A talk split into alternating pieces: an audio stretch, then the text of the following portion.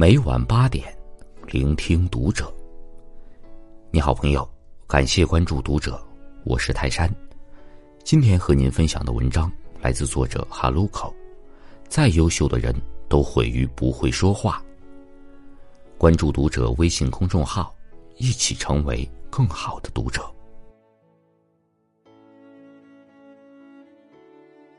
记得当初大四在做实习生时，曾跟在一个部门老大的后面。围观过一次面试。当时面试的人很多，大多学历都很高，有些面试者甚至拥有好几年的海外留学和名企的工作经历，光是看着简历就觉得厉害的不行了。其中有一位在二十几个人中突出重围，成为了重点的考察对象。可惜的是，到最后关头，部门老大却放弃了他。他的做法让我有些颇感疑惑。老大曾经问他为什么从上家公司离职。这位面试者一改面试前的态度，开始滔滔不绝的吐槽极品前公司、极品老板、极品上司，甚至他觉得上司光拿工资不干事儿。他说的很痛快，老大却听着起了鸡皮疙瘩。在陌生人面前这么吐槽自己的上家，可以看得出来，他不太能掌控自己的情绪。即使他很优秀，但是他的说话方式也容易在职场里树敌而不自知。我记得罗振宇在《奇葩说》里曾经提到，职场或者说当代社会最重要的能力是表达能力。所以说，再优秀的人如果不会说话，表达能力有缺陷，也会让别人想要尽量的远离他。反观我们自己身边的人，最受欢迎的人通常是那些会说话的人。他们无论走到哪儿都会闪闪发光。那些被公认为是高情商的人，他们的说话方式通常有以下的三个特质：懂得控制情绪。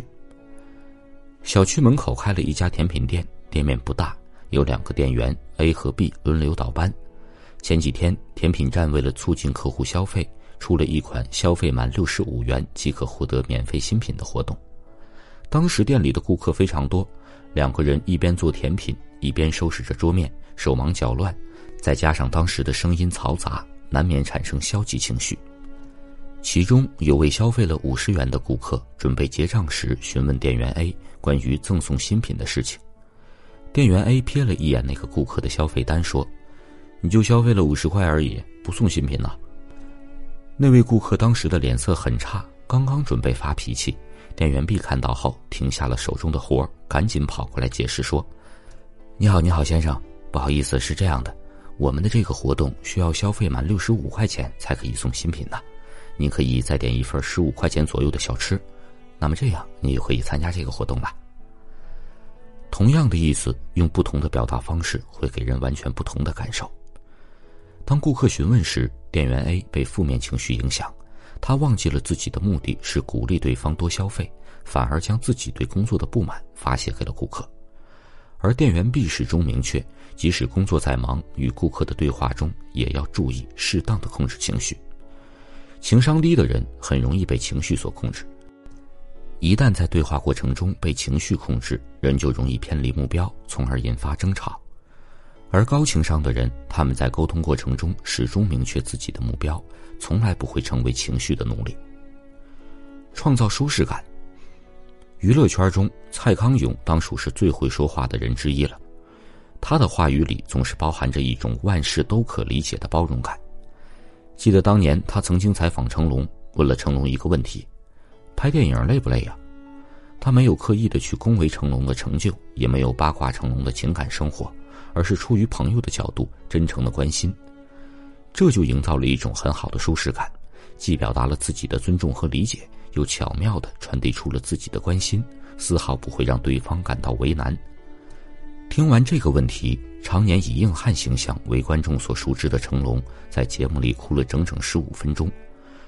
创造对话的舒适感，一定要以尊重和换位思考为前提，只有设身处地的为对方考虑，才能消除别人的心理包袱。因为尊重和理解是最好的沟通工具。用幽默化解尴尬。前段时间看了胡歌参加的一期金星秀，在节目里，胡歌抱怨说家中没有人打理，很失落。金星马上说家中缺一个女人呢，试图将话题引回逼婚。当时的气氛一度尴尬，但是金星尖酸刻薄的提问，胡歌没有当场黑脸，而是马上用一个玩笑化解了这种尴尬。他说：“其实家里有阿姨。”既给了别人台阶下，又不让自己委屈。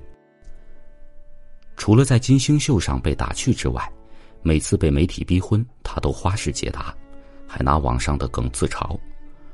我非常理解大家的心情，但是看过《仙剑》的观众都知道，我的结局都是一个人带孩子，所以在现实生活中我都很小心。这就是一种高情商的体现，用幽默化解尴尬。既不让别人难堪，又守住了自己的底线。在很多人看来，说话无非就是动动嘴皮子的事情，根本不值得去刻意学习。关键对话中有一句：“大部分影响生活的事情，你仔细研究后会发现，都是沟通不善而导致的。”面对团队中消极怠工的同事，你选择愤怒指责，结果让整个项目被迫中断；面对他人的意见，你暴跳如雷。结果大家对你敬而远之，面对男友或者女友有意无意的疏远，你选择用冷战的方式应对，结果发展到亲密关系亮起红灯。说到底，这些个人生活和人际关系的挫折频发的罪魁祸首，都是源于不会好好说话。会说话的人和不会说话的人，过的是不一样的人生。请别让这么优秀的你，毁于不会说话。好了，朋友，感谢您的收听，我们下期再会。